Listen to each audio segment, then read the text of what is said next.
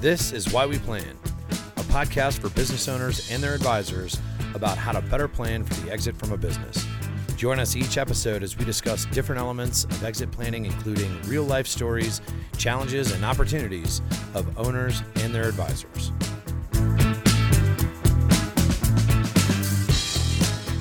Welcome, everyone, to this edition of Why We Plan. My name is John Brown. I'm the founder of BEI. Uh, we help other business advisors help their clients leave their business in style. And with me today, I am proud to announce we have Keven Prather. Keven has been a BEI member, I don't know how long. Since 2007. Yeah, so uh, 15 years he's been a BEI member. And I'm going to have him talk about a tool that he uses to effectively communicate with his business owner clients. So, Keven, welcome. Uh, tell us what you do and then tell us about your tool. Well, thanks, John. I'm happy to be here. It's always good to be back in Denver. Um, without the smoke, by the way, that's always a plus. Yeah. Uh, so I, have been a long-term BEI member, and we practice uh, total wealth management for clients where we uh, plan for exits and transitions, but we kind of treat the business as an asset class. It's the most the largest asset they have, mm-hmm. and we want to grow it and all that kind of good stuff. One of the tools that I've grown accustomed to that we, we use a lot uh, is the uh, BEI has the insider um, plan uh, spreadsheet that I use. I don't know if that's what you guys call it, but yeah, I call it the, yeah, the insider design uh, plan spreadsheet. And I found that that to be a great tool to use to lay out the net after tax effects of a uh, an insider transaction, whether it be a majority sale or a minority sale. And it's, it's more complex an inside transfer because we're using a minority discount, yep.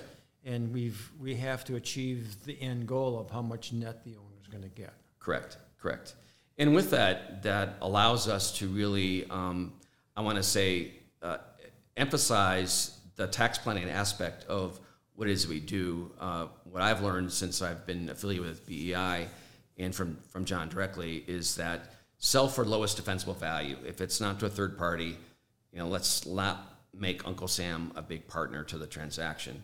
And uh, it, when I lay this out to a business owner, it, it allows us, for me, and I'll use the term, you know, plug and play those numbers because mm-hmm. I can very easily lay this out and do scenario analysis with it. And so, so, you do it with on the computer with the yeah next to you. Yeah, we'll okay. we'll uh, do we'll, what we'll, ifs. We'll do we'll do the the base, mm-hmm. and then I can say, well, here's what it is if we do this, and and so you can play with it, and, and you can do it in real time. So it works out really well. And so I, I, one of the advantages of doing this is this lowest defensible value concept.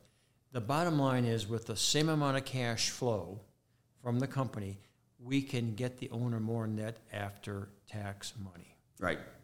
And, and ideally, if they're not going to sell it to a third party uh, and they, they want to build that key employee team, you know, we try to get that uh, minority ownership uh, somewhere in the 40 to 45% range. Mm-hmm. Because then, as an option, you do all the other components of planning, stay bonus planning, which I will learn more about today, some other aspects of that.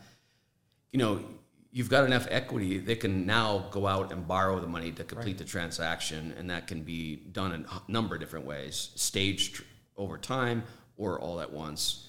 And again, if the owner uh, is really thinking about it, selling for lowest defensible value, uh, you know, we can model all that out using that tool. So it's a pretty effective tool. Perfect. So let's carry on from that. Okay. Um, I, I know maybe we don't need to because it's it was pretty darn concise. Um, what else would you want to talk about? Any other topic in exit planning? Um, well, I think one of the key, key things that that um, you recording. We are recording. Do you want to do a new sort of intro, like a? No, no? I want to continue on. You'd be so I'll say something. Like, but I think one of the key things that I um, have uh, is it's going to take three people to replace me, and and so I just had a conversation yesterday at two meetings here in Denver, uh, one, you know, two prospective clients. And one of the great questions the client asked was, you know, how long are you going to be doing this? So, Keven, I can help you do an exit plan for you. Yeah. and and but and, and the idea is that uh, if we're going to sell, that's one option. Uh, more than likely, with our client base, bringing that internal team up and continuing because I never really want to retire. I mean, I call Well, it, we, we call it the John Brown plan. Turn your clients over to somebody else, do no, you? not really. No. no. Yeah. No, we we, uh, we we enjoy our clients. We uh, en- enjoy spending time with our clients. I, I now am in a position where um, we can go to Park City, work in the morning, and ski in the afternoon, and have clients join us and, things like that. So it's nice to have that level of of success in this to be able to do that. But our clients want to live a life of significance, and that's ultimately our goal is for our clients to live a life of significance and and exit planning is a core fundamental part of what we do That, you know, that's really that's really a good point. You know, that's really a good point. Uh, when owners think of selling their business to an outside third party, they're not talking about a life of significance. They're trying to get as much money as possible, Right. and that's fine if that's what they want to do. We, our members do a lot of third-party sales, but for a lot of our owners who have been working what 20 or 30 or 40 years in the company, when they exit, they don't want to see the business go away or the culture or Right. the legacy, or they want the employees to stay there. So I'm sure you talk about that all the time. yeah i mean one of the uh, really rewarding parts of what we do is i look at the economic impact of what we do uh, when we make sure companies continue uh, on in their business community, we're preserving jobs, livelihoods, and all, all the above. And to, so now that we've, we've seen plans that we started 11, 12 years ago, Yeah. now coming into full fruition, it's very rewarding, you know, because we said, holy cow, that stuff that, that John wrote about in his book actually works. Are you, were you that shocked, Keven?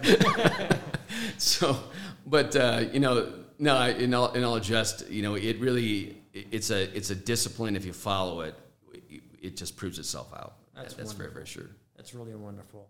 Uh, so when you talked about multi generational business owner planning, it's not always family. Often it's key employees correct yeah buying the business from the owner, and then they in turn using the same process.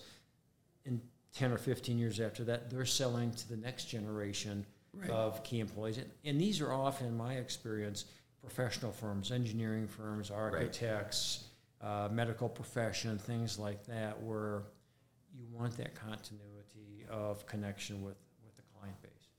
Yeah, and one of the neat things about this is once you identify all the component parts of the plan, you know, every every so many years you've got to redo parts of it uh, because laws change, uh, People leave. bi- people leave, the business business evolves, and so exit planning is not an, an event; it's an ongoing process. And a third party sale is an event, um, but when we deal with insiders and family businesses, we stay engaged year over year with our clients, and that And I'm guessing through ownership change. through ownership changes. Yeah, we're uh, with several clients. We're on the fifth generation of of ownerships. Uh, you know, I did start with the first generation because I'm not 90, but uh, you know, these are clients that we've taken through you know two ownership changes, and and and the, the exiting owners now we're in the business of managing wealth versus the tactical day to day business parts, but they're still involved. You know, and And uh, it's- it's extremely rewarding work, and, and You know, and that really is why we plan. I mean, it's our members are financially successful, but for the most part, they're in it for the reasons you're talking about. They want to make a difference in the lives of their business owning clients and their families, and maybe the employees, and maybe the community. You, you, you've got to be willing to do above what normally is called for. You know, when you are doing this work, you've got to be able to uh, have an interdisciplinary repro- approach. You've got to work with the legal component, the tax component, insurance providers, investment people, Business coaches. business coaches, all, all the above, and and that takes a, a different type of uh, uh, mindset to do that. So you have to have that abundance mindset. And, and I think a Yeah. collaboration mindset, the Yeah. willingness to work with other advisors on your clients or with your clients. Absolutely. And, and what, what this has really helped us do is evolve to the beginnings of what we really call a virtual family office uh, concept, where our clients know that we're going to help manage all these relationships, but they depend on us to uh, issue spot along the way. When something needs to be addressed, we're, we're in the midst of it. So it enhances our value proposition a lot to our clients. And, and again, uh, the, the other advisors, they, they're very happy to have somebody that has that big picture because we make actually make their yeah. lives easier. Most advisors want to be advisors in their profession. Right, right. And you bring all those people together. So right. that's great. Well, no, it is absolutely, uh, you know, why we do this. And, and I, I will tell you a, a, little, little more important part of, of, of this is, you know, the pandemic uh, for some was not just an inconvenience, it, it was life changing. So we had uh, two client deaths uh, in the pandemic. And, and an, unfortunately, uh, you know, we can't change the loss of that life. And one of these people was a 20 year old, uh, 20 year long term friend of mine.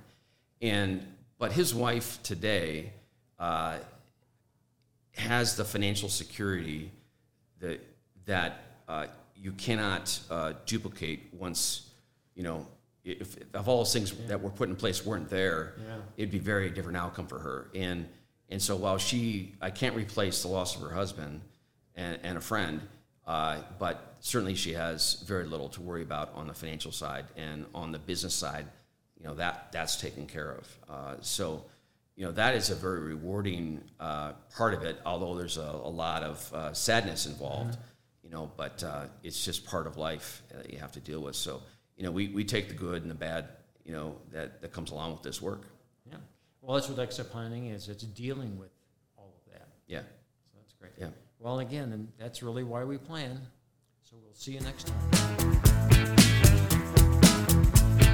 Thanks for joining us. Be sure to tune in for our next episode. If you'd like more information on better ways to plan for the future, please visit exitplanning.com.